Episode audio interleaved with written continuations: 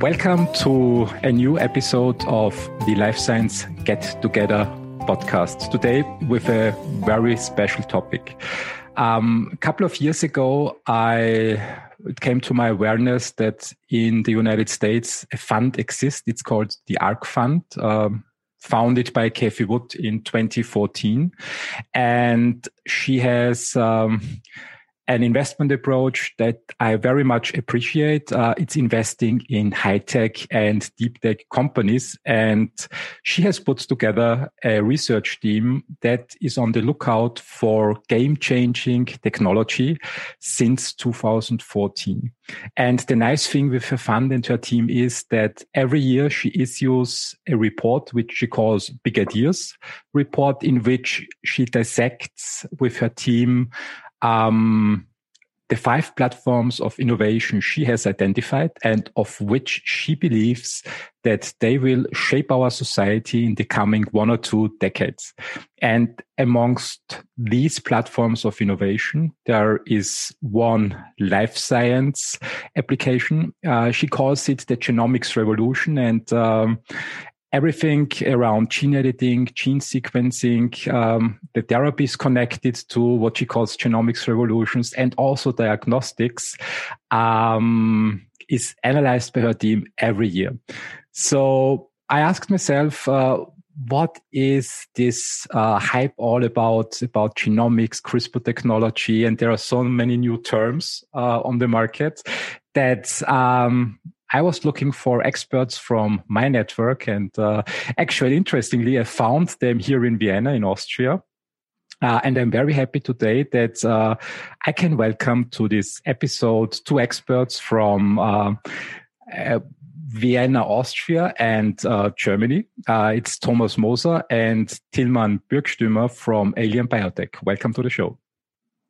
Thanks, Christian, for having us. Great to be here. Good to see you. Let me ask you uh, one initial question first. Um, what is your background? Yeah, if I may start. So, my background background is in in genetics. So I studied in Salzburg. Then, yeah, did my PhD in developmental biology. Then went into industry for a few years, and then yeah, moved to Vienna to work uh, as a technology licensing office for, uh, officer for Austrian universities, which was a quite interesting task these days. This was late 90s, because this was also the time when the Austrian biotech scene really evolved. And I also got drawn into this uh, this uh, field of, of, of, seed financing and from my colleagues because we also had a fund that invested into this area. And yeah, one of the first uh, business plans I got on my table was from Intercell, which uh, back in these days, yeah, made the first financing round. So it was really super exciting times. And yeah, in the the coming years, I have grown into this role, and and yeah, in the end, we we managed our own uh, venture capital fund and invested into early stage uh, companies. Uh, but after some time, I, I, went back into the, the operational area again. Early 2015, I uh, 2014, I, yeah, I, I, went into the biotech scene again as a operational manager, and, and together with Tilman, we managed a spin-off of another biotech uh, company called Haplogen Genomics in the area of gene-edited uh, cell lines. And this startup was reasonably successful. Yeah, within a short time period, we we could sell this to Horizon Discovery, UK-based company, which was back in the days really considered one of the main tech company being active in this area of, of gene editing and having a very strong also IP base in this area. Yeah, and then it was quite exciting time where we worked for three years for this UK company. But uh, after some time, as you know, yeah, it's it's interesting to work with these medium-sized to big companies. But after some times, as an entrepreneur, you want to take your uh, own fate again and and decide uh, make make the decisions on your on your own. And that's uh, why we we then founded our own company again. Yeah, which we probably will discuss later on, which was called Beginning 8, 8 2018. We started Aelian Biotechnology, which has uh, developed since then quite quite well. Thank you very much for the introduction. Um, I completely agree to your statement that uh, working with big corporations is uh, a completely different world than uh, evolving a new idea from the ideation phase into the pre-seed and seed stage and uh, first financing rounds. And uh, it's a different world. Absolutely. Tilman, where are you coming from? Yeah, I'm a I'm a biochemist by training. Um, did a PhD in Berlin on on virology, um, host virus interaction, and then came to Vienna as a postdoc, where I joined uh, Giulio Superti-Furga's lab. Um, and after some time there, um, Giulio asked me whether I wanted to join Haplogen as the first scientist, and that was sort of a very exciting prospect to join um, a newly founded company that back in the days um, was really sort of being built. Um, and so then I spent um, essentially um, three, four years at Haplogen, um, and that is was around the time then uh, when when CRISPR um, came to the scene, and we and we very quickly realized that this was going to be a game changing technology, and and started using it early in 2013. So that that was really around the time the first papers suggested that this could be used in mammalian cells, and very quickly built what back in the days was the largest collection of knockout cell lines um, available sort of to date. And uh, that was then the basis for uh, the acquisition by uh, Horizon Discovery. And then at Horizon, I had um, various roles in, in R&D, essentially, um, driving um, technology development. I had sort of teams in Cambridge, teams in Vienna, and um, in the end was in charge of um, innovation across the entire company, um, which which was sort of had a US site, a UK site, and, and a site in Vienna. And then, sort of recently, as as Thomas um, pointed out, we bought it off and we we founded our own company early 2018. And really, the main driver there was to get um, back into the driver's seat. I mean, that was really the the thing that um, that in a in a bigger organization is you know if you've once you've had the privilege let's say to work in a small um, efficient organization where um, decision making works and and and and and you're sort of used to that it it's not easy to to find um, yourself uh, in, a, in a in a bigger organization where everything needs a committee and and and sort of different people weigh in. People point out caveats and then you know nothing happens um, so um, we're very much enjoying, I think, that um, um flexibility and agility that we now have um, back. Stay with us. We'll be right back. You love listening to podcasts, but have you ever thought about starting your own podcast? Maybe you want to build a brand, grow your business, or are looking for an excuse to talk about your favorite hobby. Whatever your reason for making a podcast, Buzzsprout is the place to start. Since 2009, Buzzsprout has helped over 300,000 people launch their own podcasts. Buzzsprout walks you step by step through the whole process and will give you powerful tools to start, grow, and monetize your podcast. Ready to get started? Click the link in the show notes to get our free step by step guide to starting your podcast today. Amazing points. We are trading safety and security uh, for the excitement of the startup world. So let's yeah. let's put it that way. Uh, you explained uh, that you founded in 2018 your current company. Uh, it's named Aelian Biotechnology. Where is the name coming from? Uh, so this was a, an interesting process to find the name for the company. Basically, it can be tracked back to a, a Greek scholar called Aelianus, who was a famous natural scientist that back in the days and who had yeah did some landmark kind of books in in of of uh, characterizing the fauna and flora of the of the ancient Greek. And and we felt that this is a a good a good characterization what we do with our our technology base. So it's really about going into the mechanisms of life and of cells. And, and that's what we can essentially do with our technology base and, and platform. Therefore, we felt this, this was quite a suitable name for our company. I like I like all names that begin with A. I think it's uh, a tremendous advantage uh, for companies that need to attend conferences because when I get the company names listed alphabetically uh, and I want to reach out to, it doesn't matter if it's investor or pharma companies, they always start every conference with A. And when there are 2000 companies uh, at uh, this event, then I end up somewhere at C or something. Yeah. So I, I always comes to my mind names beginning with A uh, have an advantage in our world. That's why the companies now start with numbers. This is even more famous. Let's take it up a notch or with a point or with uh, bracket marks. Yeah, exactly. What is the core focus of Aelian Biotechnology? What, what, what, what, what is your business? Yeah. So the core focus is really to bring together these two landmark technologies. One on the is is obviously the gene scissors CRISPR technology I think we will go into detail later on on that.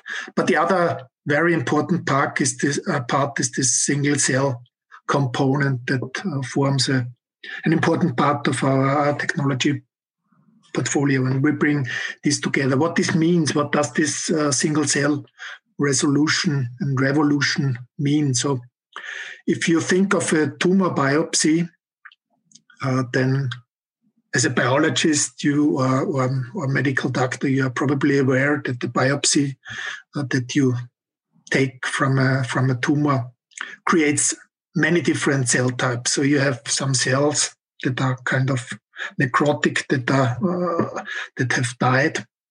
You have some some fibrotic uh, tissue. You have different blood cells maybe, and and you have the the tumor cells. So if you analyze this whole tumor sample, you always look at the average between all these different cell types. So the analysis in the end is, is somehow average. The signal may be weaker. What you can do with single cell technologies that you really look at each single cell and uh, this provides superior resolution and therefore if you are able to only look at the tumor tissue, uh, you can learn learn a lot from that because the signal is not blurred by by some other cell types that you're not interested in. And what we take this approach one step further in that we perturb genes in uh, single cells and, and look at the consequences this genetic perturbation has on the phenotype uh, of the cell. And what we can do with that is, is really to look for new targets for for new therapeutics, therapeutics with really unprecedented resolution. And that's obviously of very big interest uh, for for many international international cooperation partners like uh, big pharma companies, biotech companies. I mean, it's a super specialized business. I think we have built a, a very significant know-how in this area. It's very specialized, and therefore, yeah, we feel we are on a good good track. I think the kind of uh, secret in in these days is really to have a kind of special topic that you work on and, and really focus on that. And, and we have built a, a team of yeah, more than 30 people now that really exclusive, exclusively focus on this, this very special topic. And, and I feel we really uh, uh, could create uh, very interesting partnerships through this technology base. Tilman, do you want yeah. to to yeah, no. to add to this great explanation? No, I think um, Thomas Thomas summarized it very well. It's really the um, the single cell topic, which which which is sort of which is married, if you like, with um, CRISPR. And I think what's interesting for for a startup initially, as they say, you know, it's important that you work in a in a in a relatively small niche because you're very few people. So you need to focus on on something. And ideally ideally that something is quite narrow. And then you know in our case we, we sort of started in this space when the when the field was much less developed. And and we were sort of betting on this field um, uh, on on the expansion of this field. And this is what we're really seeing after um, sort of being in this business for two three years. There's a lot um, of excitement in single cell technologies and people really appreciate that. Um, we cannot just grind up tissues or grind up cells and sort of average above them but we really need to learn um, sort of from the individual cell what's what's going on um, because these cells differ very much. It's like looking at a group of people right? You can now say oh we look at uh, all the faces uh, individually or we create sort of an average phase the average phase will maybe tell you a, uh, a little bit right? Are we in western europe or in africa? So it's not there's still information in that but looking at the individual faces will will sort of give you a lot more flavor and will reveal um, a lot more information. And then the other bit is really the, the CRISPR allows us to um, provide causative data. And that's very important and very powerful because a lot of the other um, techniques that are out there, you know, for instance, single cell sequencing on its own is, is essentially a descriptive technology. It's a technology that that looks at, you know, cellular properties, reports the cellular properties, but they really are there, there is no sort of way to say why a cell developed in this way or developed in another way.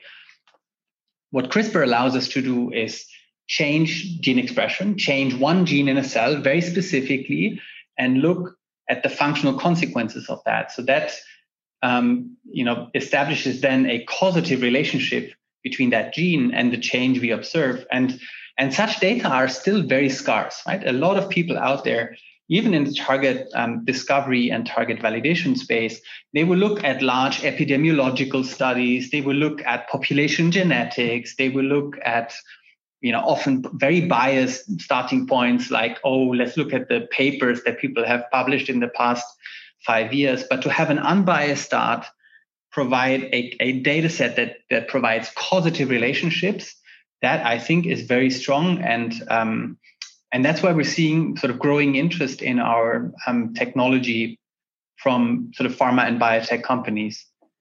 That's that's amazing. Um, let's you mentioned a little bit um, the business side of life uh, in in your opening speech, and let's before we dive deeper into CRISPR and uh, gene editing and gene sequencing, uh, let's dive a little bit also into the business model of uh, life science companies.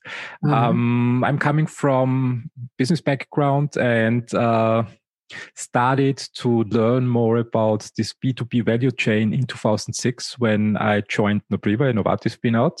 Um, and the first few years in life science were scary because it's a very, very unique value chain and a very, very unique, um, let's say, uh, sort of business models that I, I, learned to appreciate.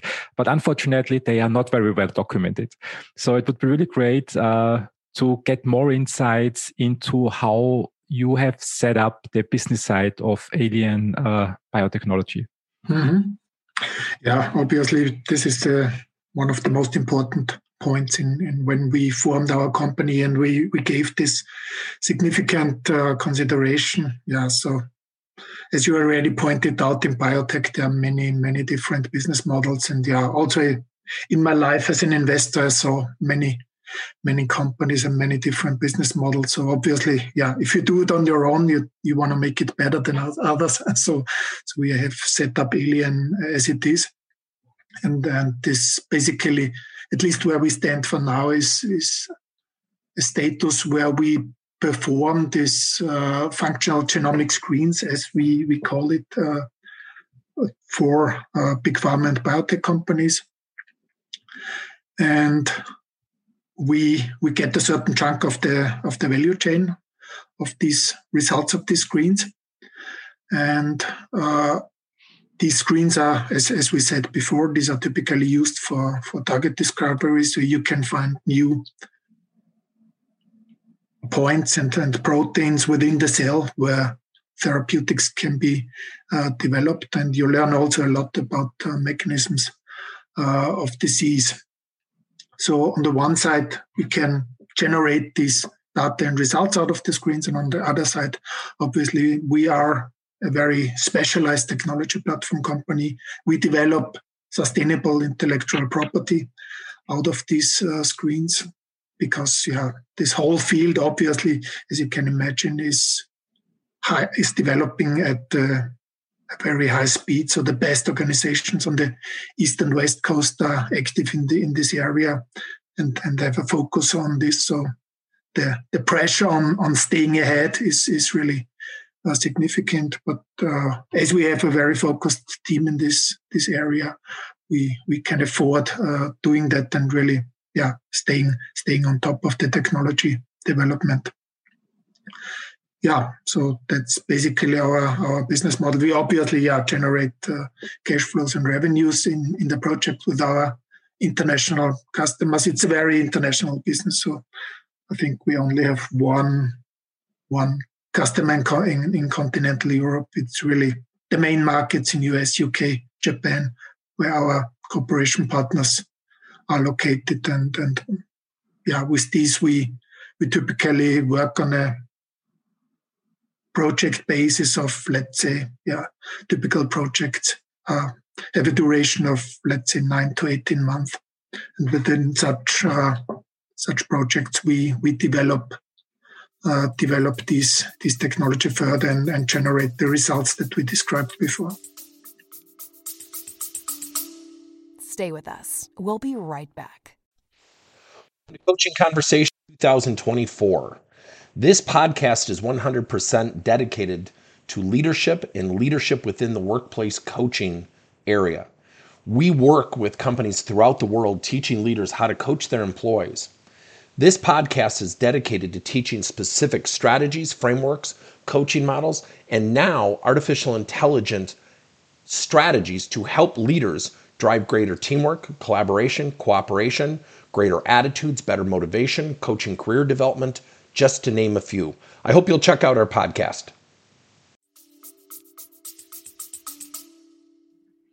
Yeah, and, maybe to add to this, I think we um, there are always there are always different ways to to sort of um, make a business out of technology and um, one other one other um, sort of recent development that we're very excited about is that we that we founded a spin-off a daughter company um, together with a Cambridge UK based biotech named um, BitBio.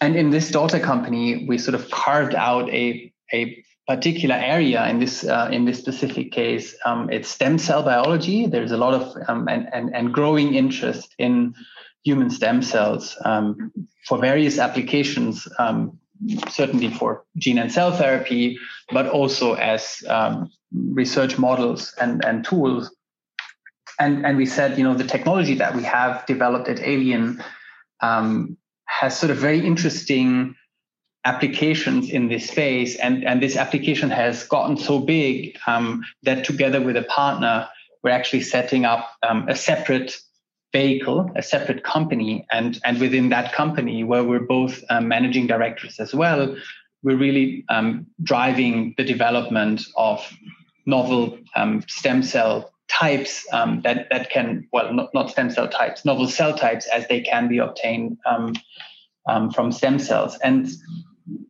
and that vehicle because it, it was such of such great interest to us and to our partners in in Cambridge um, sort of was then was then co-funded um, by the partner in Cambridge um, so we think that's that that's that's another interesting way of sort of getting technology funded it, it, it can be sort of projects that run for a certain duration and then they end but it can be that these projects become big and important enough so that you can actually um, set up a separate company with a dedicated team that will grow um, this additional application of the technology and that secures separate funding in this entity.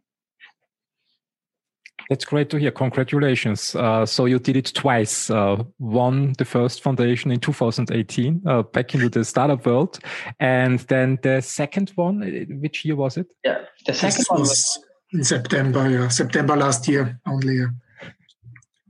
So, yeah, but it's somehow it's somehow linked. So so mm. kind of so it's not the real foundation side. Mm, no, I mean, although it's it's a separate company, it's mm. a separate mm. entity, and, and obviously have to yeah recruit the team there, and and uh, but we felt in this very special case that that this really makes sense uh, to form an own entity, really for the work to be done in in stem cells and and cell types derived from these stem cells, because maybe this should be mentioned as well that kind of the bracket that keeps all the work at Aelian together as well is really mm-hmm. this focus on cellular models that are highly physiologically relevant. What we mean by that is that the cellular models we work with we feel are much better suited than the typically used immortalized cancer line, the cancer lines that are used in in in, uh, in pharma and biotech uh, research and development. So the goal really is to have something a, a model that can be well translated into human uh, into human trials in the end with a much higher prob- probability than this uh, typically used cancer cell lines, which in many cases have mm-hmm. very weird uh, genomes, have lots of mutations. Even the fact that they grow unlimited is is not not natural. Every cell that you take out of the human body is typically quite limited in lifespan. So so this is an, an important focus of, of our work as well. I mean, which means that's super challenging because on the one side in Aelian we work in, in primary T cells. So you take blood from the patient, extract these uh, these cells and cultivate them. So you can easily imagine that's very challenging. But uh, we have managed these uh, these uh, these uh, very tough points, and and our team yeah has established the systems, and therefore yeah we can perform our kind of other technologies now in these advanced line models. That's great. So basically, instead of um, say founding a second division in your company, you decided to spin it out, uh, get it financed separately, yeah. and keep with both entities your particular core focus on the market so that right. the storytelling is not diluted with uh, with an approach that might when we look at it in one company uh, might a little bit uh, raise questions why it yeah. is uh, in in in one part yeah um, when i understand your approach uh, it's a b2b business model uh, in which you are um, uh, let's say, accumulating expertise in the company, in the field around these two topics of your companies. And then you approach the pharma industry mm-hmm. and enter into research collaborations with them, which I assume is not, uh, let's say, a week or so. Uh, am I right with my assumption that these are multi years collaborations down the road that um, are uh, consist of several projects and are not, yeah. uh, let's say, like buying a used car, so that you uh, no. approached once. So they really want to to understand, get your expertise in the fields that they don't have. Right. Um, do you? And I also assume that they take over the expenses and the cost. Uh, do you also participate in the upside? I mean, um, if something evolves into a product later mm-hmm. on. Yeah, and existing partnerships, we don't have this yet, but you're making a, a, very good point. Obviously, this is the goal for the future that we participate in the downstream value creation in terms of yeah percentages of milestones, and and also maybe royalties. Uh, but this is a bit dependent on the phase phase of the company. Obviously, in the beginning, it was important uh, for us to get Aelian off the ground and mm-hmm. really establish ourselves as a major technology player in this very special field and and we have gained significant traction in the meantime. I mean, yeah, recently we could uh, we could communicate that yeah we are doing three large projects with with GSK. And, Congratulations! Uh, yeah, this was really a major major step forward uh, for Aelian, and this also probably gives us a lot of uh, credibility. Uh, but as you rightly pointed out, this, these are long projects that take take many months uh, and and also involve a lot lot on our side. And yeah, in in the next projects that we will get on board, definitely this participation on the downstream side is important for us. In addition, the the improvement of the technology base is a value on its own. So we obviously apply for patents uh, in this this space. Certain patents on, on parts of the workflow mm-hmm. uh, have been uh, have been applied for, and, and, they contribute to, to this building of a sustainable value position for for Aelian. Besides this other leg that Tilmann already mentioned, forming forming joint ventures with specialized partners for for specific topics, which has already been exemplified for the stem cells, but that could also be true for certain therapeutic areas. Yeah, IP protection should not be underestimated. So it can create a really nice moat around the business and, and drive the value when the IP strategy is set up very well, especially if it's a new field, which uh, I consider CRISPR and gene editing still is uh, yeah. um, uh, still is rather new and uh, mostly unprotected. Um, when I when I think about the typical startup that I meet at incubation or acceleration programs these days, uh, first they present the business plan and the second their will to reach out to investors for investment. And what i find interesting in your story it sounds to me that you did it the other way around. So i mean you established your expertise your business plan and then went right to the customer. Or did they overhear that you also uh, were in talks with investors and got investment money what was your strategy in funding the, the initial days yeah, yeah. we were a, in a kind of very privileged position. On the on the one side, this was not our first company, so we have seen lots of companies before before and and have gained significant experience before. And also, as I said before, our three years at working for this uh, UK-based Horizon Discovery company was really kind of very important times for us because we could really uh, expand our international networks to, to customers, to distribution partners and obviously this this helped us in in setting up, uh, Aelian later on. Then, so in terms of financing, we did not uh, really make big financing rounds. We have a bit of business uh, business angel money on board, which which comes from a yeah, I would say a friend. Uh, and besides that, we don't have uh, institutional institutional capital on board. Because we were in this kind of uh, privileged position that we really could fund us right from the beginning with significant uh, project money coming from our cooperation partners. But yeah, obviously, this would not rule out that in one of the maybe JVs that we plan for the future, then that we bring in, uh, we see money there for yeah for, for uh, therapeutic developments that could be done in such a daughter company? I mean, for the time being, I, I would add we're really enjoying the fact that we have independence there. We we we we don't have um, a board or an you know investors that we that we need to meet on a monthly basis, provide reports, you know, answer questions. Right? We can really decide um, what we think is right for the company. Um, on the other hand, it means that we are focusing on the clients. This is, I think, this is um, this is also a good point because it's um, it, it, allowed us sort of from the first day to get real world feedback. Right, we, we were not in a position to develop something for two three years only to learn that nobody really needs this. Right, we were we were de- because we were dependent on money flowing in from people that want to work with us we had to be sure that what we're developing is is sort of in a very short period of time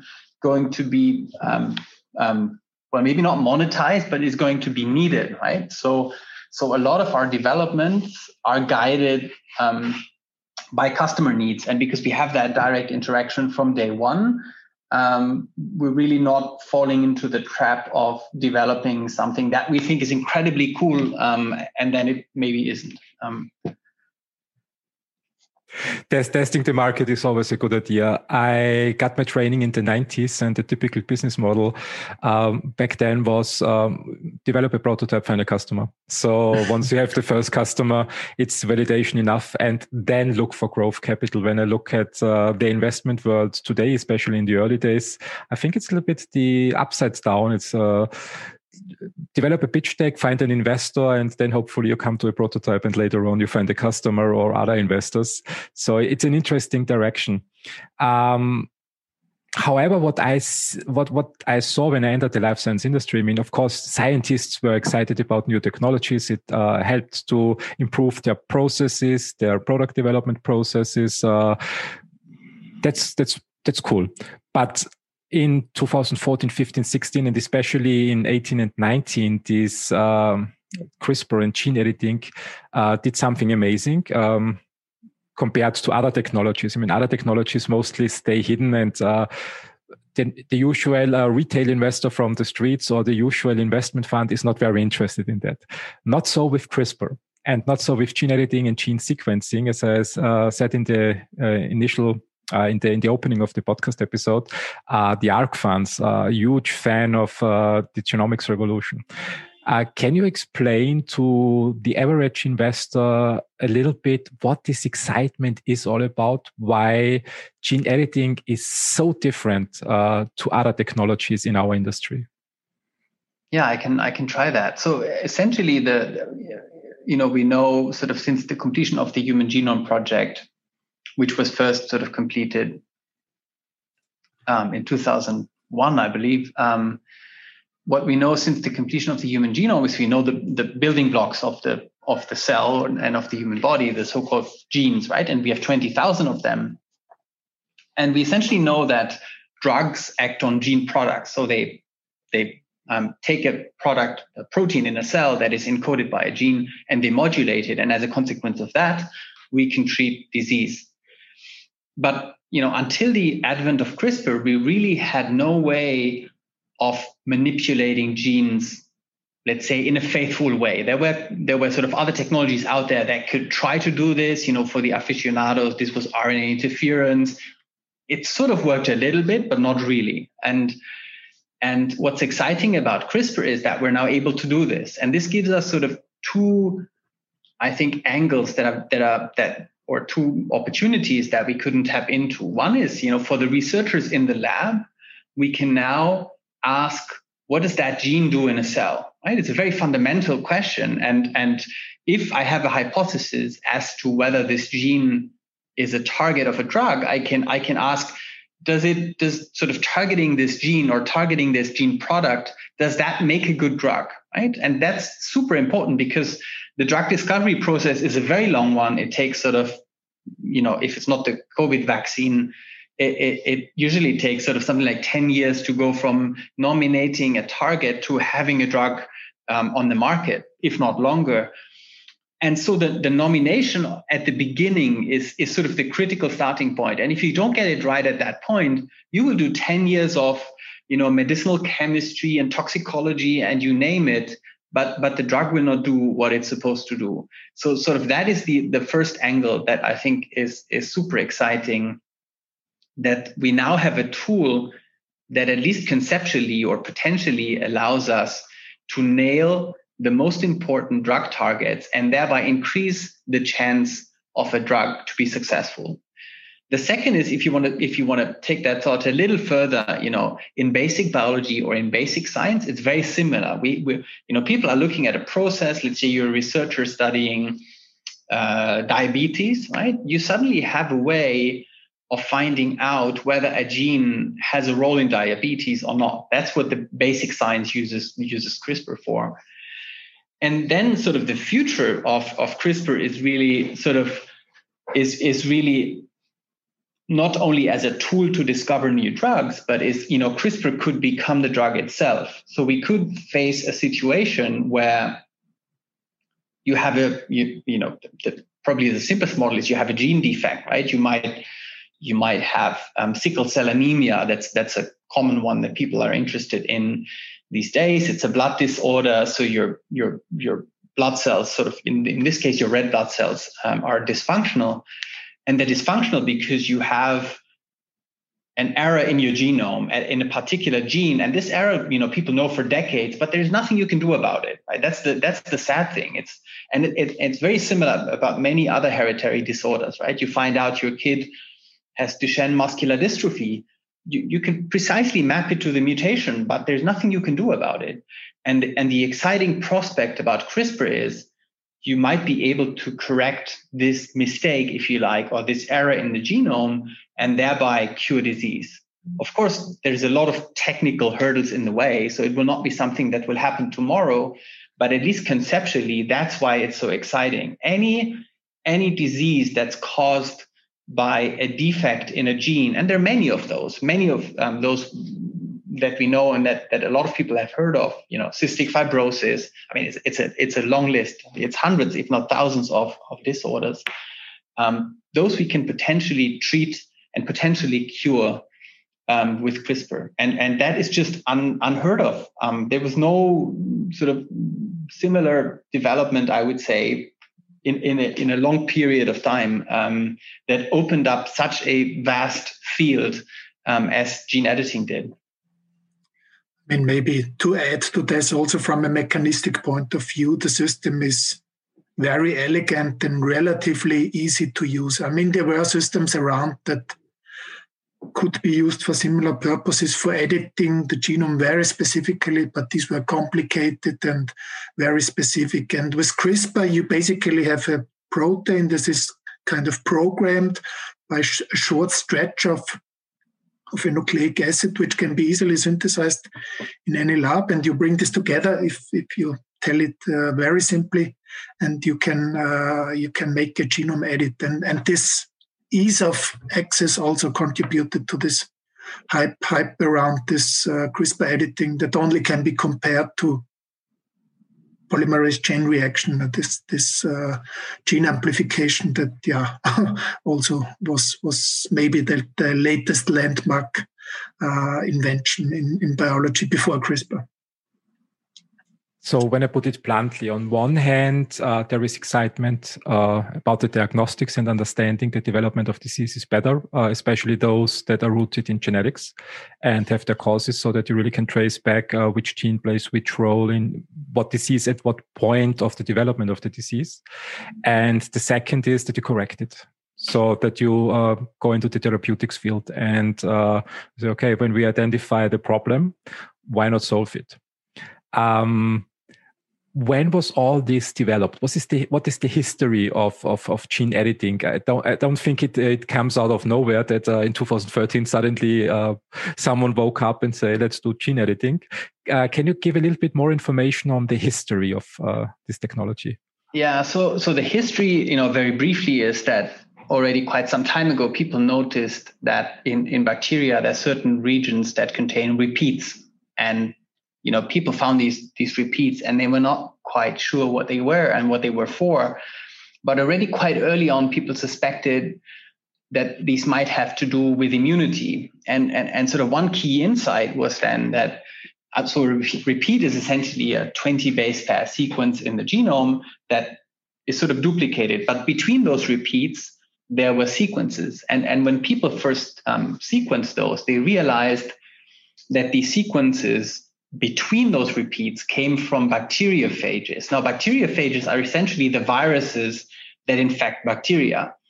So that sort of meant, um, or, or that sort of strongly pointed to these repeats being involved in, in immunity, right? Because these are sequences found in a bacterium, but they're not from the bacterium, they're from the phage that infects the bacterium. So it sort of reminds us of, of immunity that that you know much like we know it um, um, sort of um, in humans. And then um, the key insight came um, really that that sort of got this entire field um, to, to sort of heat up and, and become very exciting came from the discovery that there was an enzyme. This is the, the enzyme called cas9 and what this enzyme could do is it could take these sequences that you know in the bacterium come from the bacteriophage. And they could essentially trigger a DNA double strand break in a sequence that's complementary to the sequence inserted between the repeats. So what that meant is if the phage comes in, you know, the bacterium has seen that phage before, remembers it because that sequence is integrated between those repeats. It can take those sequences, match them to the phage DNA, and the phage gets destroyed. It gets cut and cleaved by this enzyme Cas9. That was sort of the key, the key piece of the puzzle. And and sort of people had figured parts of the puzzle out um, before. Um, obviously, it was sort of an entire field with with a lot of people contributing. But the key insight for which then Emmanuelle Charpentier and Jennifer Doudna were no, awarded the Nobel Prize um, last year was they were able to take all the components that were needed in the system and make them in vitro. So make the Cas9 endonuclease in bacteria, make a so-called guide RNA. This is this, this RNA molecule with, with a repeat sequences, put that together in a, in a petri dish or in, a, in that case in an Eppendorf tube and show that this could trigger programmed targeted cleavage of the reaction that is um, of the of the DNA that's complementary to the to the guide RNA that you put in. So they sort of identified the minimal components of the system and said this is this is what we need to make it work. And then obviously people could take this very quickly and make it work in human cells, in plant cells, in animal cells, and so on and so forth. But that key insight, that was really um, what got the field started. This is a paper they published late in 2012. It's actually work initiated um, here in Vienna um, by um, um Chris Chylinski, PhD student in uh, Emmanuelle Charpentier's lab when she was still in Vienna. But then the work sort of was completed um, when she was in Sweden. Um, and, and, and there was sort of a, a partner effort at, uh, at Berkeley where Jennifer Doudna um, was based together with her PhD student Martin Jinek, who is today a professor in Zurich. Stay with us. We'll be right back. If you're an engineer or a scientist, you love Formula One, you love cycling, you love learning about how new technologies are changing the world around us, then I thought you may want to listen in to my new podcast, the Neil Ashton Podcast. We talk to leading engineers and scientists from around the world hear about their life stories, hear about new technologies, and hopefully educate you and give you a better sense of how key things like machine learning, artificial intelligence, supercomputing are changing the world around us. If that sounds like it's something you might like, you should come and have a listen.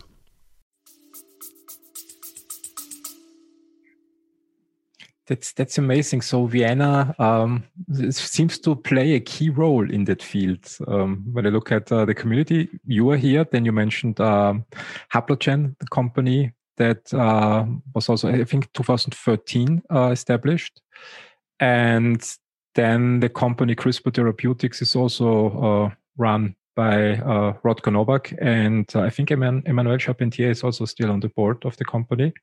Um, why is Vienna so attractive? Uh, is this uh, just pure luck or uh, coincidence, or is there um, a special reason why why, why CRISPR is uh, is leaving such a heavy impact on the industry here? Yeah, I mean, first I would not like. I mean, as much as I like Aelian and Haplogen, I think to name them in in the same um, sort of um, row as, as CRISPR Therapeutics or Emmanuelle Charpentier is a bit of a big pair of shoes to wear. Um, no, I think it's essentially the just coincidence that you're all in the yeah. same city.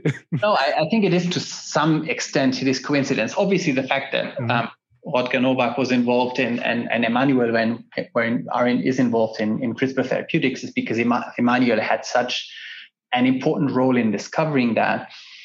I think you could say that it was important for Vienna to have um, this this sort of this group at the at the university, not only Emmanuelle's group, but also sort of Pavel Kovarik, um, Thomas Decker, people that were focusing on bacterial genetics, right? That was that was sort of the key subject. These people didn't didn't start to discover a, novel gene editing tool, right? In particularly Emmanuelle, she was a bacterial geneticist trying to understand what these repeats do in, in the bacterium, trying to understand bacterial immunity, if you like. Um, so I think in, in that sense, um, that is probably Vienna's contribution, right? That they had this focus on bacterial genetics and that then whatever we learned um, from bacterial genetics could be translated and became uh, a tool that that that now we're using um, for a different purpose. Um, so yeah, I think that is um, it's that that was quite important, and and the University of Vienna obviously is still involved um, because um, the, the intellectual property, which is the foundational IP, let's say around the world, is still partly owned by the University of Vienna, together with Berkeley and and Emmanuelle on her own, which is, is, is, another interesting detail because she moved to Sweden. In Sweden, academic researchers retain full rights on their on the IP they discover, which is different from the situation here, right? If you're a professor at the university and you make an important discovery, that is typically owned by the university. You get a share of that typically, but you don't own it, right? Whereas in, in Sweden, it's it's it's the other way around. So because she had moved to Sweden, which is probably the only place that has such an IP uh, right, she actually personally owns that IP, um, you know, up to this day, and um, and and obviously that had a, a significant um, financial impact, positive financial impact for um, Emmanuelle, I assume. I think it's uh, very interesting to learn more about uh, IP protection, different IP protection strategies, especially uh, in the area of basic research. Um, and it's really interesting. Um, what I really like uh, is to see how such ideas evolve. So first you have a small group to start working on it. And if it works, then uh, the industry just gets bigger and bigger and more companies evolve and more researchers are drawn in and uh, everything grows naturally and, and effortlessly.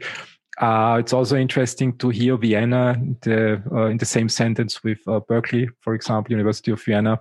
It's um, there, there's a lot going on here in the city and uh, in, in, the heart of Europe, which is uh, not so obviously marketed like digital advancements or app development. So I really like that. When I think about gene editing, um, I think um, when we're uh, looking at the yellow press, there's also a lot of fear and discussions around that. If this is really good, if it's it's risky or dangerous. Uh, can we talk a little bit about real life applications? So what this, uh, just to, to, give people more insight, what can we really do with gene editing and what is more on the superstitious side or on the, on the fear-based side and not really realistic? Um, what are some applications that you think about that this technology can uh, really grow into? Yeah, I mean, apart from the functional genomics, which is what we are doing, sort of trying to understand the functions of genes, I think the biggest um, hope is that we should one day we will be able to cure disease. You know, it's obvious as you as you just pointed out um, that this pertains to genetic disorders. We've we've talked about that a little bit, but it's also true that we might potentially treat cancer. And that is, you know, cancer also has certain dependencies on certain genes more than others. Um, and we might be able to um, to use CRISPR to switch off these, these genes that are either driving or supporting a cancer cell and thereby eliminate um, cancer.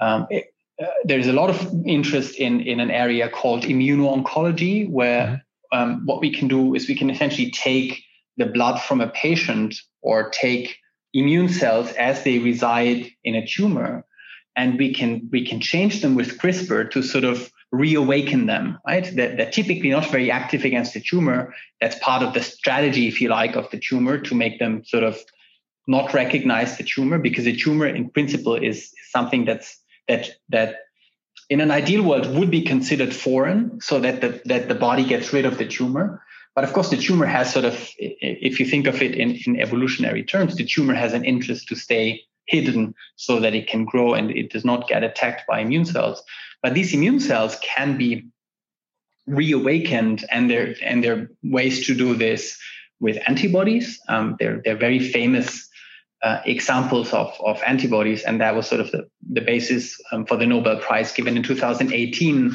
for antibodies. That if you give them to, to people that reawaken these immune cells, but there is also a potential um, because blood cells are readily available, right? You can take them out of the body. You could CRISPR engineer them and put them back into the body. There is a, there is excitement about this opportunity, and that is, I think, one of the things that is on the on the near term horizon that we might actually um, get sort of our customized tumor treatment where people take the cells out, reprogram them with CRISPR, put them back in.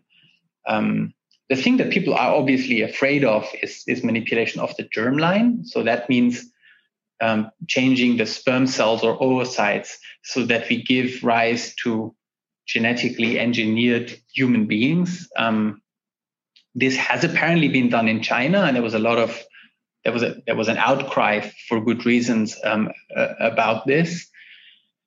I don't think neither, neither. First, I don't think this was a particularly good example because the researchers eliminated a receptor that um, um, uh, typically allows um, HIV to enter cells. So it's there, there are many different ways to treat HIV these days. So it's not needed to manipulate the genome of, of these babies so that they cannot get HIV um, anymore.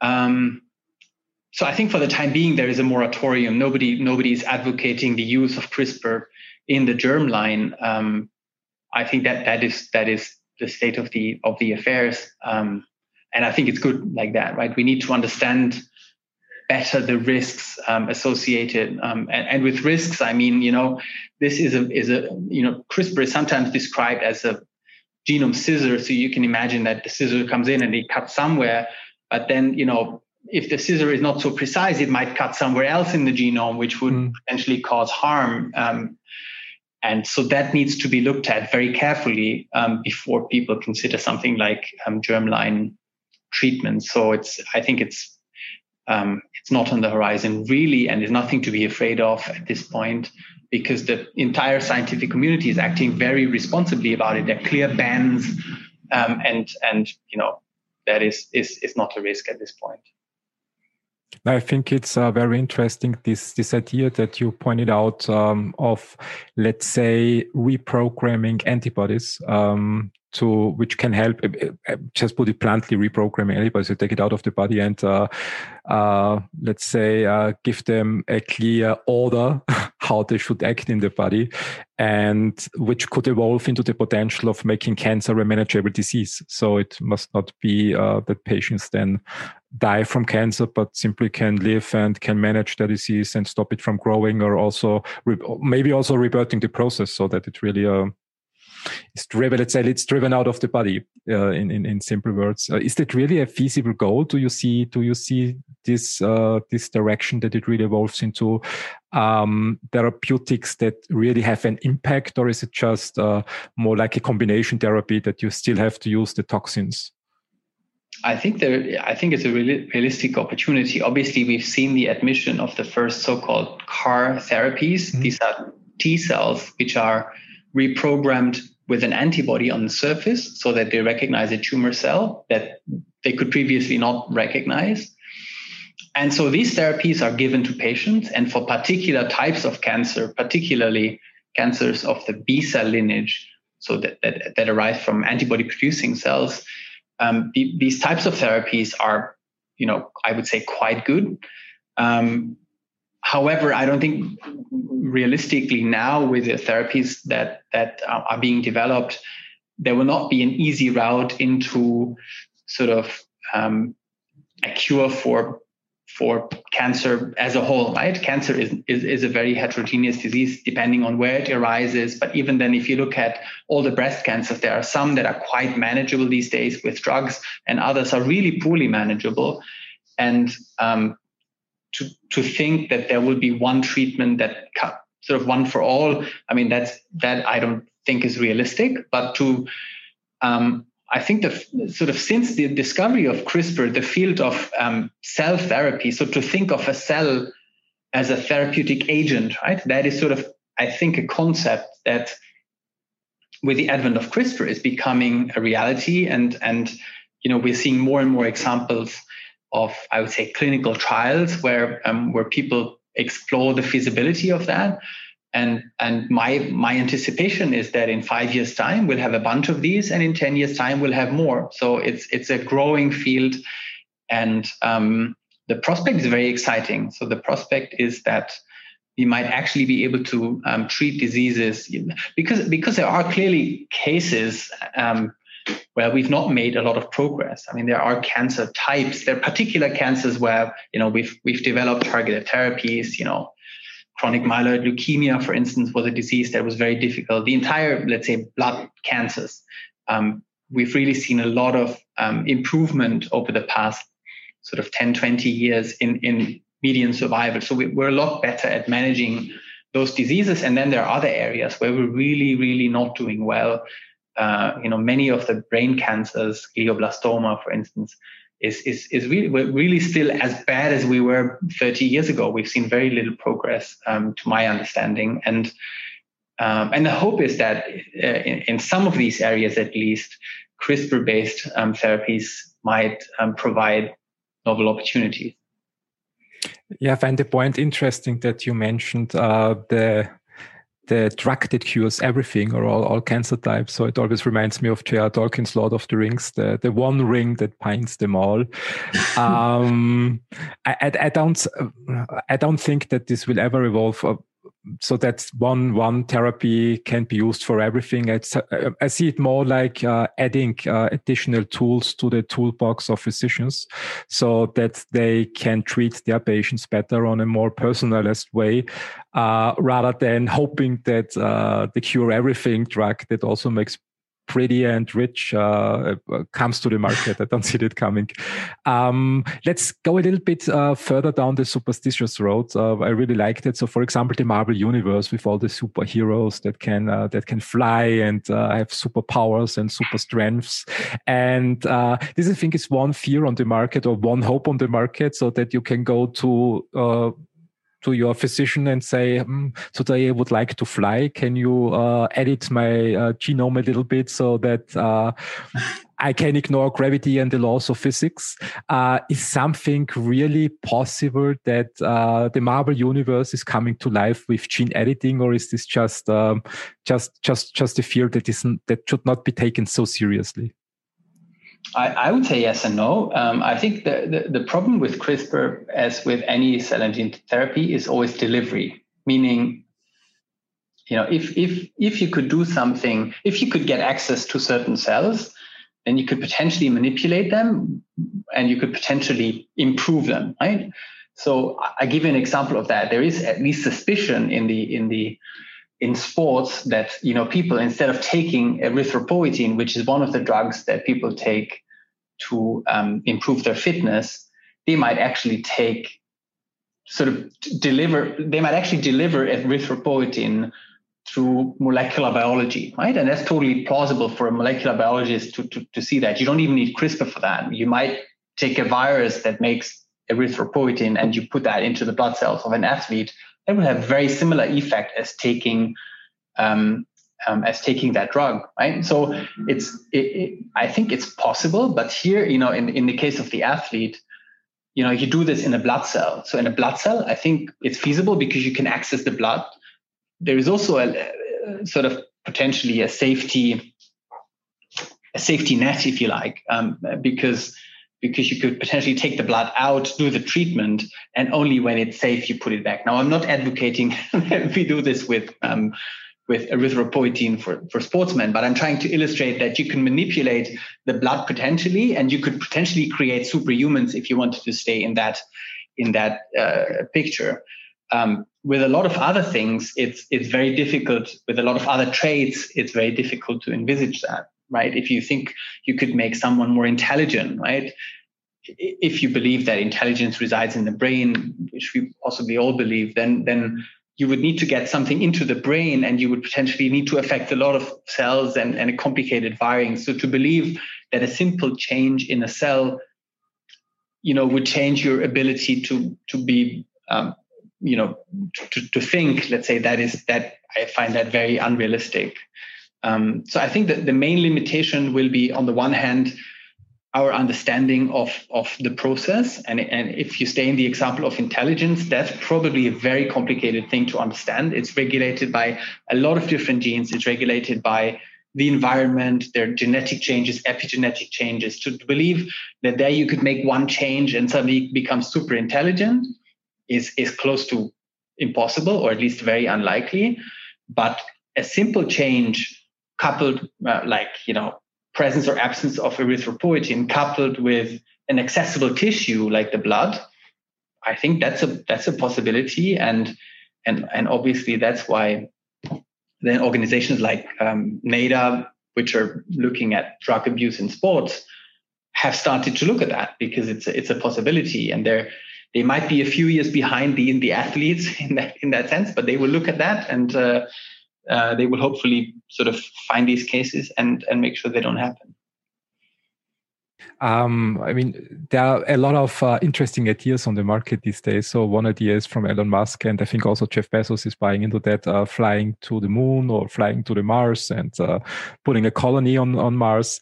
And it reminds me of a book I've read uh, when I was a teenager. It was a science fiction book about uh, written for teens um, about uh, a family who traveled to a to a distant planet and uh, with a little bit, let's say, different environments than the Earth, and it was um, hardly survivable for for adults because they didn't have uh, proper genetics for that. But uh, the kid was uh, genetically engineered uh, to live in a hostile environment, like um, normal human beings on the planet. Um, which, when I listen to Elon Musk, uh, where he says, "Okay, the future of the human race is uh, in the stars, and we have to leave the planet at some point in time uh, to to ensure the survival of our race," would it be possibly in future will you think so that you can uh, create genetically enhanced human beings uh, that can also survive uh, conditions on other planets that are currently um, let's say a little bit hostile. Or let's not think uh, too scientifically uh, to to to, uh, science fiction typically. Uh, for example also on earth i mean um, we have this climate uh, climate change that everybody's talking about. Would it be possible to also over generations um, develop the genome in a way that um, we don't have to fear uh, our race to go extinct? Is that a possible application or is this uh, still science fiction well, I think first, you know, personally, I'm more worried about technology killing the human race than, technology is saving us. But but maybe that's my pessimism. But then I think what's what's possible is, for instance, you know, genetics determines your tolerance to heat. Right? It's clear mm-hmm. that there is a genetic component to that. I I haven't looked into that, but I suspect it's not just one gene that has a very strong effect, but it's sort of or one SNP, um, one one sort of small change, but it's multiple. So I think if that were known, it's it's not it's not unthinkable that we create humans that can tolerate cold much more. If you think of you know going to Mars, maybe we want someone that can tolerate heat uh, better or so. Mm-hmm. So it's mm-hmm. I think that if you if you really think in the future, I think it's it's uh, it's a possibility.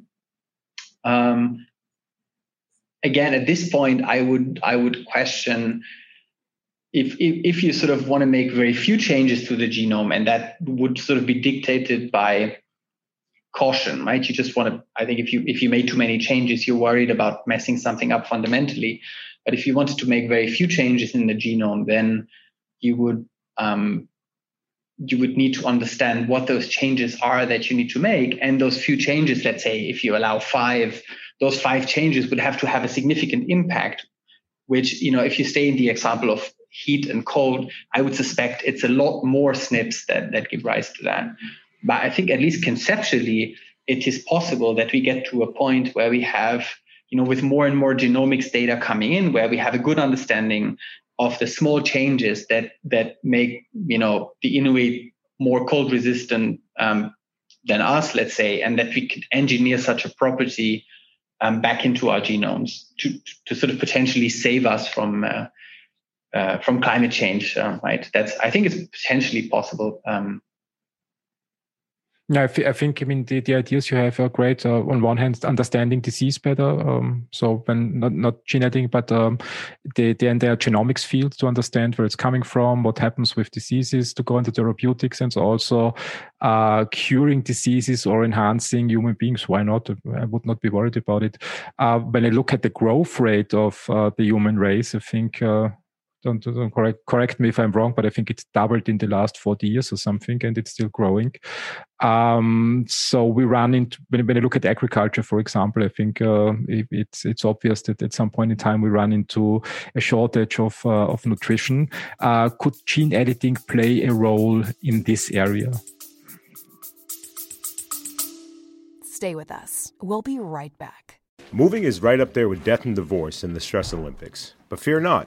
Turn that box of woes into a crate of woes with moving tips in the Life Beyond Boxes podcast with Premium Q Moving. Dive into the world of hassle free moves, learn tips and tricks to save on cash and your sanity. Say goodbye to those moving meltdowns and hello to the smooth sailings, or should we say smooth movings? Tune into Life Beyond Boxes with Premium Q Moving on lifebeyondboxes.com or find us on your favorite podcast platform. And with us, unpack the secrets to a stress free move. Yeah, I think potentially I would say yes. Again, my my personal feeling is that there is a lot more we could do without gene editing to feed the world. But um, if you wanted to look at that angle, I think you know in agriculture we're sort of facing this this weird situation that if we're making crops with ionizing radiation like mm-hmm. x-rays right we're shooting x-rays at plants um, to, to, to, sort of create superior variants, um, then, then this is sort of not considered genetic engineering. Whereas if we apply CRISPR or sort of other means to make uh, uh, a plant, then this is considered gen- genetic engineering. So um, I think that I, I think particularly in Europe, people are quite resistant to the use of um, genetic engineering, and um, and I think rightfully demand that that this is declared. I would totally subscribe to that. That that the consumer can decide whether or not they would like to eat a genetically modified tomato. At the same time, you would like to educate people that if the other tomato that they eat is a, is engineered with X-rays, that that is probably not much better. Um, but anyway, I think um, to come back to that question, we can um, definitely enhance um, plants to become, for instance, resistant to um, certain um, pathogens, to become resistant to heat, um, right? Mm-hmm. That's another, you know, or, or become more resistant to extreme weather conditions. Those are um, things we could potentially build in and and we could we could always build them in right with the use of x-rays as i just said so people have done that for the past 50 years but it's a very costly and laborious and time consuming process so the hope would be that if we have an understanding of where these favorable traits are encoded, that we can make these changes much faster, and we can then get um, to the plants that um, that we like and that have superior attributes. Um, so I think gene editing um, can help there, and and and I would I would even say that I would prefer eating a gene edited tomato that was made with CRISPR over an X-ray tomato possibly. Um, but um, but yeah, I think that's uh, that's another um, interesting and exciting um, area of of the technology that um, that um, I'm, yeah. Again, I'm not sure to to what extent this will this will allow us to feed the world because of course all of these crops, particularly genetically engineered crops, they will be accessible to us, right? You and me, they will not be accessible necessarily to in the places where people are starving. So um, one one problem at a time. I think one is one is the development of uh, technology, and the other one is the distribution or the fair distribution yeah, of technology. That's, yeah, that's true. and That's disconnected. Yeah. I mean, when I think about SARS-CoV-2, um, what, what what I really like is uh, the development speed that we saw with the vaccines. Um, I grew up in a world where you mentioned it also in the podcast. It took five, a minimum of five to ten years uh, from the lab bench with, uh, let's say, lead candidate up to the market, and uh, what we really saw in the last year is when everybody works together globally and wants to solve a problem. Uh, in a year can be achieved a lot if this is morally or ethically acceptable is a different question, but only to see that uh, the whole industry can unite and focus on solving one single goal in, in only 12 months and bring a novel vaccine to the patients. This is this is amazing, and I hope that uh, it remains in our industry, and also politicians and and companies uh, continue supporting this collaboration because with that spirit, we can practically my opinion, solve a lot of diseases and a lot of problems. Um, the second part, of course, I mean, now the vaccines are on the market and now we see the distribution problematic. So that some countries can afford to uh, to get more vaccines and they start uh, vaccinating kids with a question if the risk benefit profile really justifies that. Whereas the WHO points out that in uh, poorer countries or uh, not so rich countries, uh, healthcare workers don't have access to vaccines. And uh, this is the population that is highest at risk and they would need that. So these are more political questions that we can also solve with a lot of debate and discussion. Speaking about SARS-CoV-2, let me just ask a blunt question. Is gene editing playing a role in vaccine development? Is this uh...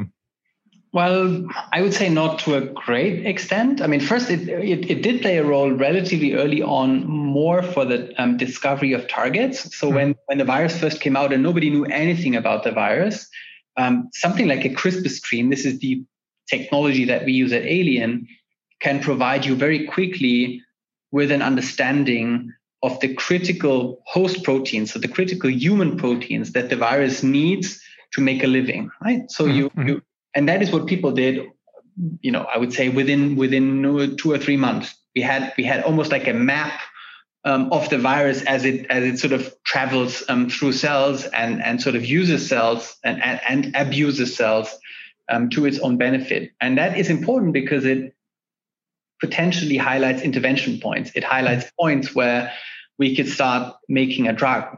Now, of course, then making a drug is again a laborious process. We've been very fast with the vaccine, essentially because the entire platform had been set up by BioNTech, right? That was, we were sort of in a particularly fortunate situation in that they had been building this mRNA platform, which was very scalable, easy to make very large amounts. Um, and they had prepared this for some time but the truth is, they didn't really have a very good example where they could apply this, right? And, and they're now saying, oh, we want to be an immuno-oncology company.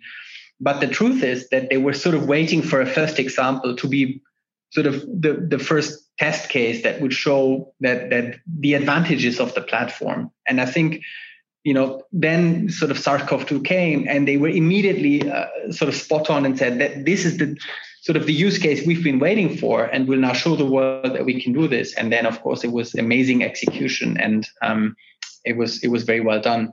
With the vaccine development i would i'm not fully sure there's a lot um, that that um, crispr could have contributed um, um, again you know you could you sort of vaccine development is, always has to do with with the immune response that the vaccine elicits. So again, one could one could take CRISPR screening technology to understand the, the immune response as it as it um, is elicited by the vaccine um, a bit better to sort of um, give an expectation of what's going to happen in the human body. Um, but um, yeah, I, I would say at least in sort of when this virus first came out and nobody knew about it, that's where you know CRISPR was really powerful. I mean, as far as I remember, um, we have every three to five years such an event that new viruses um, appear somewhere in the world. And uh, what I understand from from your explanation is that in such events, uh, your technology that you have at Aelian Biotechnology uh, can help to, uh, let's say, uh, unlock the secrets or discover the secrets or uncover the secrets of the virus. What is the virus doing in the body? Which route does it take? Uh, where can you uh, find access points for therapies? And that you can shorten the length of the time um, until uh, this process is uh, is finished. So this would be one point. And also later on, when vaccines are developed, uh, as far as I understand your explanation, uh, it also can help uh, your technology to understand what's the vaccine doing in the body and uh, is it really going down this, the right route and uh, can help uh, the scientists to make the vaccines more effective in, in later generations. Is that picture correct that I got? Yeah, no, I agree. Um, with the only caveat being that sort of the, the, the, drug target nomination, I think for SARS-CoV-2 was, was something that's relatively quick. And of course, then the delivery of a, of a full drug discovery program is something that we're still sort of awaiting, right? Even, mm. you know, we've been very quick with the vaccine, but it will probably take, you know, at least one, if not three more years until we have a first drug that is a targeted treatment for the virus entering the clinic, right? That is usually a very laborious process. And that really cannot be short circuited. There is really a lot of tests that just need to be done. And even with all the excitement um, and, all the concern that we have of, of this um, virus causing the pandemic, nobody would be willing to take shortcuts there, right? With the vaccine, it was a slightly different thing. We knew that the platform was relatively safe. You know, mRNA is a molecule that's quickly degraded. It does not integrate anywhere in the human body. So, so there, you know, people were, let's say, willing to. Um, I, I wouldn't call it shortcuts because they have mm. done all the clinical testing sure. properly, but it's, but it's, um, right there. People were willing to accelerate things with um, sort of more conventional drug discovery and more conventional drugs. This is just not possible. Yeah, shortcuts is such a nasty word. It uh, uh, could could uh, create the impression that work was not done properly. Um, when I look at the duration of uh, drug development, um, my opinion, it's uh, one one part that uh, takes a lot of time is fundraising. So when you look at the traditional model, I mean, uh, all the, the early stage development work usually happens in, in small biotech companies like yours, uh, not so much in the pharma industry anymore. Uh, and even if it happens in the pharma industry, you have these long decision making processes. Um, I think what I saw last year, um, with my fundraising experience for vaccine companies from six, seven years ago, uh, that there was much more willingness to pay into high risk projects uh, in the vaccine space, which of course, I mean, if I got a billion uh, dollar um, cash in my bank account, I can develop a vaccine also in no time because I can hire all the right people.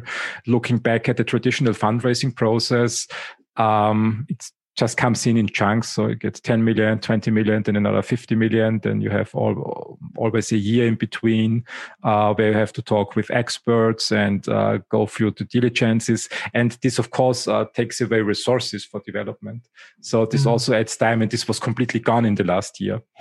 Uh, the only thing that I saw is that all the money and all the political power was rooted into vaccine development, and nothing happened on the therapeutic side. So it's uh, only recently that uh, Biden announced that uh, I think it was two weeks ago or one week ago that the United States allocates three billion dollars into development of therapeutics.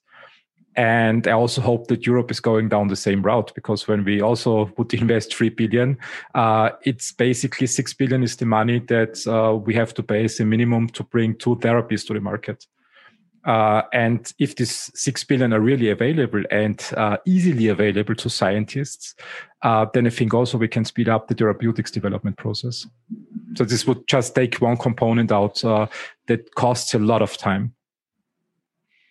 Yeah, I, I I agree. I mean, the truth is that a lot of the therapeutic development happens in pharma companies and and my feeling is if they're convinced about the indication and they're convinced that they want to go down that route, they they often have enough money. If it's if it happens outside a pharma company, then you're right. Money is is always short, right? It's also that you can hardly raise the amount of money that is needed for drug development. Hence, sort of any startup um, typically has a has a handover point in mind, right? They, they they might say we have a therapeutic ambition in rheumatoid arthritis, but you know typically we would only go until phase one that is completed, and then we need to find someone because if we if we then need to fund a phase two or even a phase three study out of our own pocket, it gets so incredibly expensive that very few people are willing to take that risk. So that you know you could um, potentially alleviate by making public money available um, um, to, to sponsor this. I mean, I agree with what you say. When I look at phase three studies or market access or phase four studies, um, pharma has enough money in that area, and I think this is also the the part of the industry that works very well. Uh, what, in my opinion, also works very well, especially in Europe, is uh, basic research. Uh, everything that happens in research organizations. We have Horizon programs. We have FWF uh, in Austria. We have FFG in Austria, and other other grant programs that help basics uh, researchers and scientists to move their science forward. Of course, I know uh, applying for grants is a nasty process, and uh, I never met a scientist who was really happy about the process. But uh, of course, when the money comes in, it's great. And the good thing is in basic research, uh, scientists don't need billions. So they can do a lot with a few millions or a few hundred thousand euros.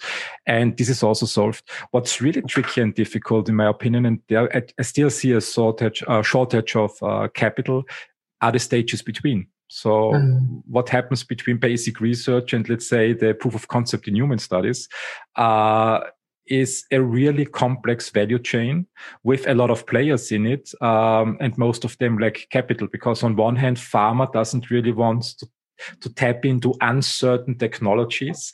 Uh, of course, I mean, when you have, uh, like, like CRISPR, when you have this uh, game changing technology, um, that is obvious. Pharma is very willing to invest very early. But uh, a lot of inventions that are needed don't evolve out of game changing technology. So sometimes there is this uninteresting technology, then you have uh, by pure chance a finding and it makes it hot. So, and in this area, also VCs don't really want to invest. They don't want to pick up technology, form a team and have to go through this uh, company formation process. Um, on the other hand, uh, business angels, what, what I see in the digital uh, world, um, expect usually a return within one or two years. So drug development is not really an attractive model for business angels. And uh, also the public side doesn't really want to invest there. And I believe if from this uh, 3 billion from, from Biden and also if we take uh, money from the European Union, if they would really start focusing uh, in this complex, let's uh, call it uh, tech transfer processes or valley of death, like, it, like it's called in finance. Um, if they would allocate more money there, I think also a lot uh, companies would be enabled to move far, uh, faster and quicker. Uh, how do you see that? I mean, it's it's not only a function of money. I would I would add here. I mean, as you rightfully pointed out, there are different programs and that are available, but it's it's really if you are thinking big and drug development always has to be thought of as, as a really very big and international game, then you have to think very international. This shouldn't be thought as a local local play.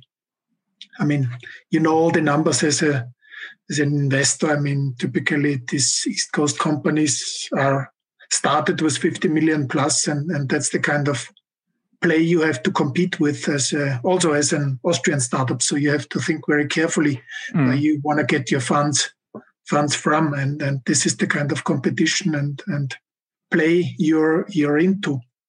So I'm not hundred percent sure whether kind of these public programs really can can replace uh, private funding. It's it's a fact that Europe is somehow different than the US here. The capital markets are not not as evolved as in the US. That's the reason why the Austrian drug developers, if they really become big, uh, look for a second or, or first listing at, at, the US capital market because simply there is much more more liquidity there yep. and, and and more and and more but maybe also more educated investor base. I mean, when I worked in this financing scheme scene, uh, uh, many cases I saw that the the kind of investors that really could judge what is a good investment in the life science area is a kind of scarce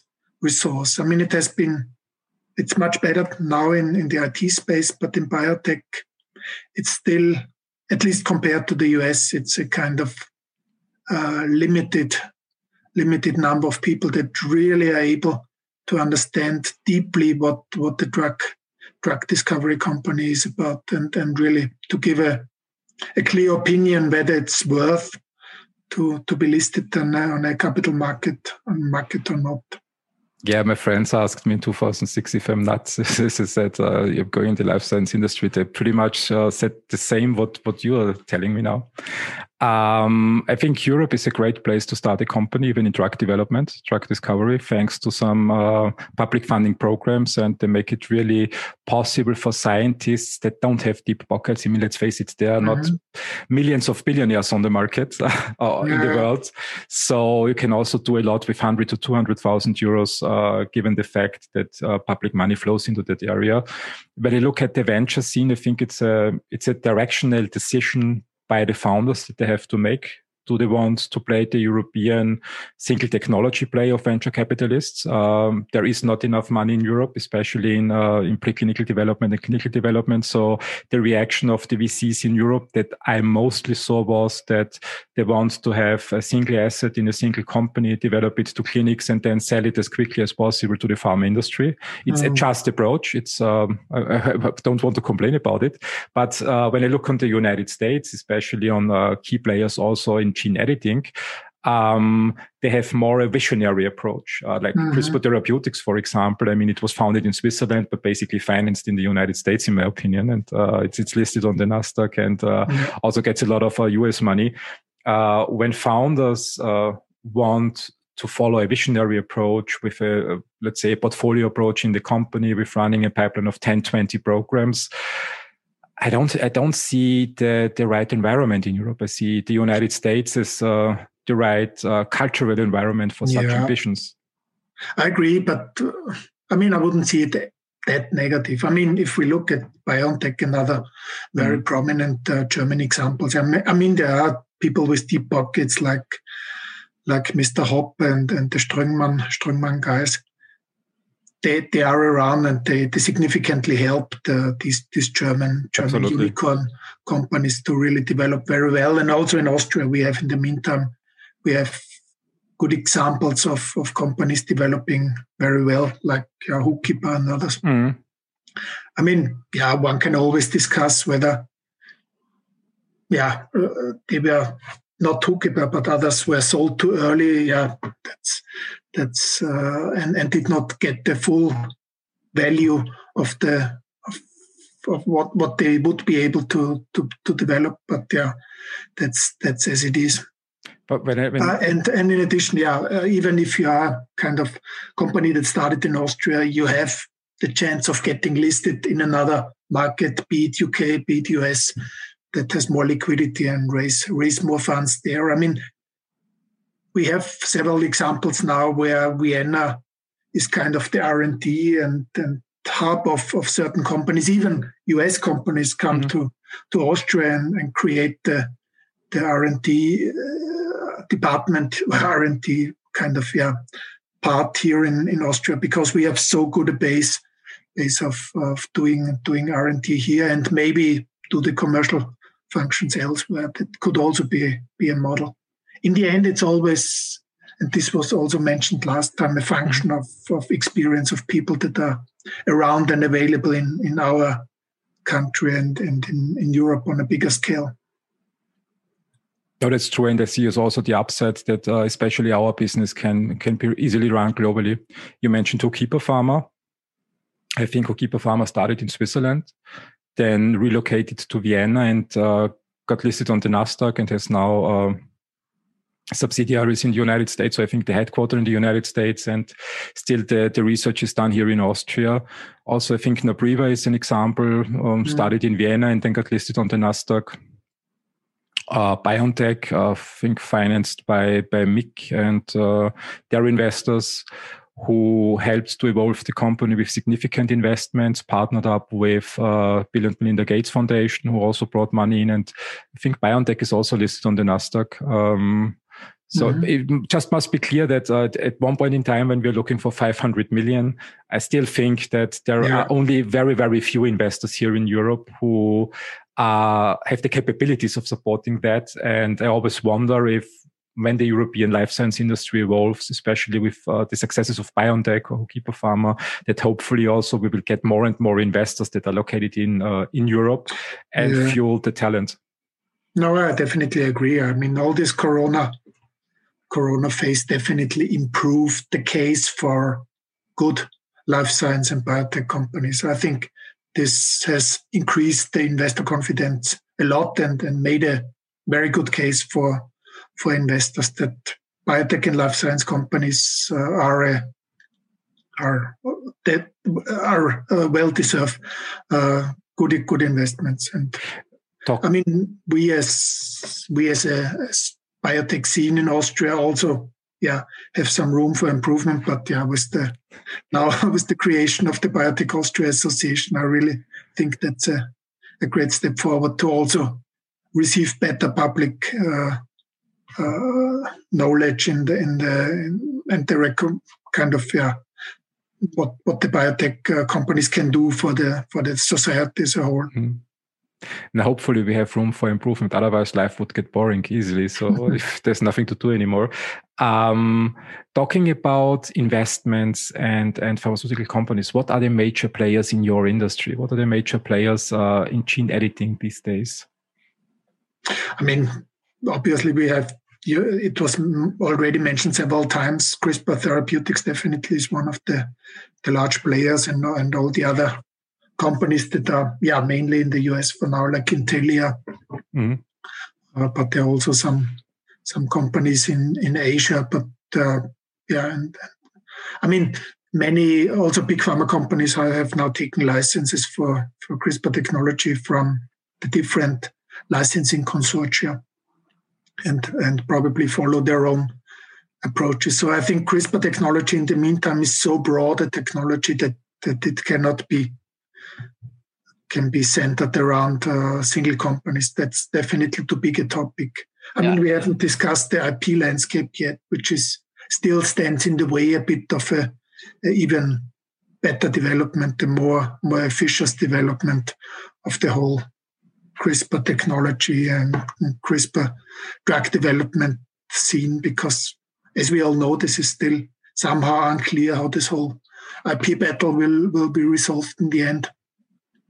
Yeah, that was that was that, that was my comment as well. That initially there were sort of two, three big companies that were founded around the main patent estates, and the two competing ones here are the Charpentier Doudna um, patent that go back to the this sort of initial discovery that I described earlier, and then the reduction to practice in human cells, which was Feng Zhang from the from the Broad Institute, and and sort of companies were found around those main patent estates. Initially, you know, Editas uh, was founded um, around the Feng Zhang uh, portfolio, and then CRISPR Therapeutics and um, Intellia around the around the Doudna uh, Charpentier um, portfolio.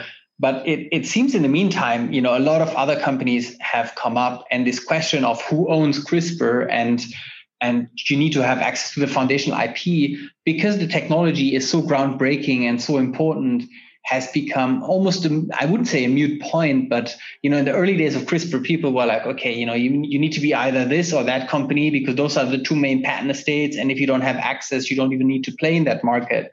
But in the meantime, you know, there are 15 other companies, is my impression. And um, eventually the, the whole IP situation will be sorted out because it's so big and so broad and there's so many applications that that it, it just cannot be in the way that um, two universities are battling over over that foundational IP.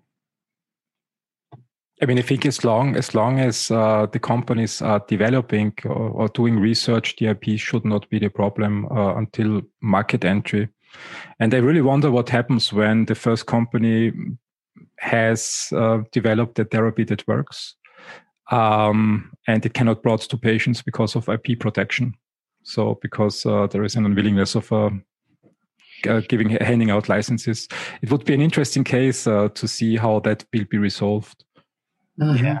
I cannot I cannot really see that happen. First, the question is always sort of what exactly was claimed in these patents. That mm-hmm. is right. Initially, for instance, um, yeah, I mean, let's not go into detail there, but but there, you know, the, the precise formulation around the claims matters, whether you're whether you're inside or mm-hmm. outside. So um, I think that there can potentially be workarounds. We've seen different nucleases other than Cas9 that are that could potentially be used. So I think there will be several technical solutions to the to the um, to the to solve um, um, the problems that you're trying to solve. So I, I would be really surprised if that ultimately was in the way. Also, I wonder if then you know University of uh, Vienna or Berkeley or or anyone would really like to see their name in the news stating that you know a new therapy for cystic fibrosis becomes available but you're blocking it because you because people don't have access to CRISPR. I mean that is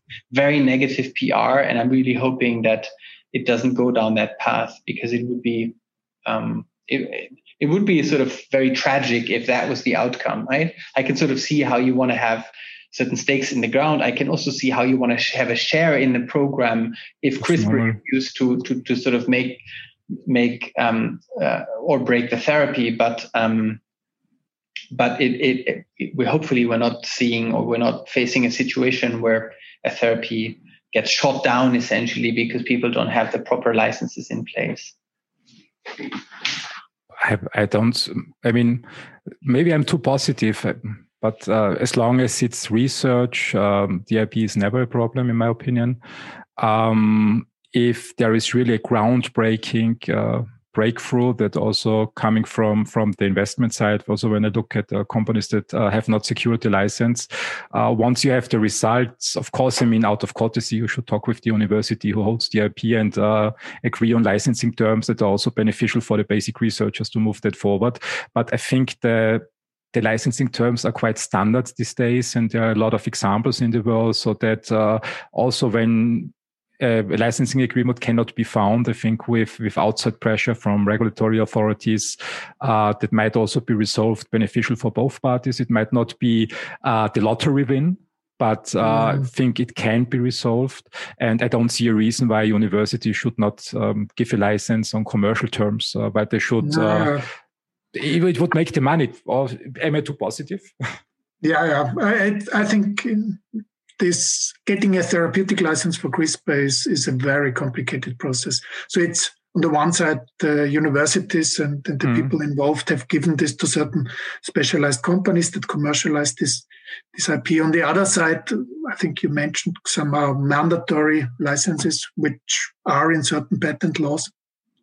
But we have this discussion with corona uh, vaccinations as well, and, and we have seen the discussions there. I mean, mandatory licenses that's really this goes deep into the heart of our uh, kind of uh, commercial system and the biotech system. So, and, and I don't think there will be an, an easy solution to that because this really would significantly impact the whole business model of biotech companies uh, in a in a sense that yeah they cannot rely on the proper patent protection they absolutely need for commercializing their products they have, have discovered. I mean, the main problem we have these days is that it's not even clear to whom the, the knowledge belongs because we have this interference process going on. We have several uh, several uh, rulings going on at the EPO, uh, uh, European Patent Office. Uh, so this will, unless there is a, a kind of uh, solution and uh, via negotiation, if it's decided by court, this I would assume this will take several years until this, this is really resolved, and this will also lead to a, a situation where investors, when companies will shy away from this unclear situation and will not develop uh, certain therapeutics where the, the licensing situation is unclear because if I'm an investor, I wouldn't invest in a case where, where it's unsure whether I can commercialize uh, certain technology. That, I think that's a question worth debating. Um, when I think uh, about the origins of patent laws, um, they all evolved in a time where the internet did not exist, where traveling was really difficult and challenging.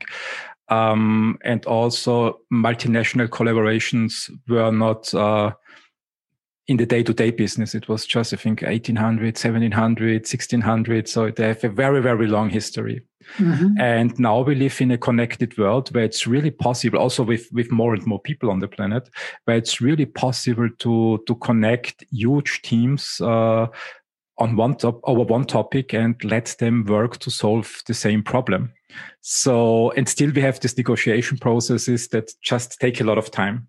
And, uh, coming basically are coming from a different society from a different background and when i think um, also from the investment side when i think uh, just just just start working to just move the therapy forward i mean 9 out of 10 or 99 out of 100 uh, approaches won't work anyways so uh, should people start uh, negotiating a license for a patent that probably is off patent uh, before they can bring even bring something on the market uh, early on or should they just postpone the process and say okay let's find out first if it works and if it works then let's initiate the process and sometimes mm-hmm. get also hopefully help in future that maybe there is an arbitrage authority that can help uh, just shorten the timeline for the negotiation, not in, um, let's say, uh, denying um, uh, commercial benefits to one party, but just to streamline the process and make it move yeah. quicker. I think this would be very helpful. I mean, I'm, I'm not talking about the kind of relatively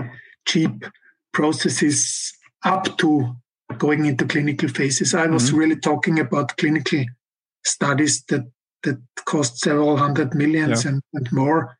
And I think taking this huge commercial risk of entering such studies without having a clear situation on, on the whether an, an approval would be possible in the end with a proper license situation. Yeah, I doubt that this risk can be taken easily. The, the because question. think also of the, the licensing partner. If he knows that you absolutely need his license, he will have a very strong leverage of of uh, of setting the bar for, for a proper license very high. I mean, it, it, it's not in our industry, but I think uh, the developer of Fortnite is battling uh, over the access on on on, on uh, Apple's App Store, which is basically a monopoly, and patents create monopolies. Um, I'm not aware of a case that really pushed it so far that they just developed something up to the end of phase three, invested uh, billions of dollars without sorting out the licensing issues beforehand. But the question would really be, what would happen then? I mean, you have a therapy in the pipeline that works. Um, mm-hmm. And then the owner of the patent just blocks it and says, no, no, I don't allow it. It would be really interesting to, to, to have a debate over that. Uh, I mean, Saskov I mean, brought it up. there's a huge debate in the US anyway going on about this, these patents uh, in, the, in the CRISPR space, whether they belong to a bigger extent to the public, because obviously a lot of the research that led to this breakthrough uh, discoveries was financed by public funds and and in the end by the public and and whether the the huge profits then should remain with the with the large university funds is definitely a, a big question and, and, should be should be considered carefully yeah, because this is is somehow unequal distribution of profits. Thomas Tilmann, I'm, I really like having conversations, so we can go on uh, also for another three hours. And I, no. I will never run out of ideas don't don't threaten anyone here. but uh, but I think uh, you have two companies to run, and uh, so I would suggest to wrap up our discussion, and I would like to ask uh, you two one final question. You both have experience in the industry. You founded several companies. And uh, there are so many people out there these days who think about uh, going down the same routes that you did, um, but it's their first time. So let's just assume somewhere at the conference, hopefully in future again in person, uh, you pump into a bunch of entrepreneurs um, from different age groups in their 20s, 30s, 40s, and 50s who come up with the idea and um, tell you, look, I'm so impressed by what you achieved. I want to do something similar. I have an idea. Uh, can you please give me one advice? What would that most important advice to those people be from you? That's a tough one, Thomas. I leave you the first. Yeah, yeah. no, for me, for me, it's it's relatively clear. I think the the best advice would be to to really form a proper team, to team up with people whom you can trust and who bring in different competencies, different networks. And if you have built a great team of two or three people, then, then that's already one of the best bases you can have for forming a, a, a successful and, and sustainable sustainable company. Yeah, I don't. I, I think it's a very tough question. Um, put me a bit on the spot, but I don't know. I would I would probably advise to really, you know, first try to try to be very specific about what you want to do, and try to really focus on a very small thing. But then with this very small thing, try to try to develop an idea that you really think has an impact. So this whole this whole concept of focus, I think, is one that we always try to emphasize that we're trying to do one thing really, really well, as opposed to working at a lot of uh, disconnected or loosely connected um, things. But I'm not sure I find that a very good piece of advice. So I'm, it w- would have to be a longer conversation for it to be meaningful. I think we, we can make another podcast on that, but um, but uh, uh, you, you nailed it very, very well. Focus is the most important thing for um, success of any company. And later on, when you succeed in one field, you can then, of course, diversify and uh, grow bigger like Amazon. But Amazon initially, uh, I think it's a company everybody knows. They did just one thing, selling books over the internet. That's it. And both advice is uh, form a team and uh, focus initially on one idea, become the best in that field, uh, is what made Jeff Bezos the richest person in the world, ultimately, after 27 years. So, sound advice from you too. Thank you very much for your time and these nice conversations. Uh, I think it helped a lot for non-scientists to understand better what gene editing is, what the power of CRISPR is, what uh, the risks and opportunities are, and also hopefully we contributed a bit uh, to the awareness of the life science industry, and hopefully also one or the other politician is uh, listening to that and helps uh, moving forward the regulations around patent laws and help um, also with bringing the right laws in place that our community here in Europe can evolve better. Thank you very much for your time and have a great day. Thank you, Christian. Thanks a lot for organizing that. Have a nice day. Thank you. It was a great Bye. Bye. Bye. Thanks for listening. Please, please share the podcast and make sure you've subscribed. Have a great day.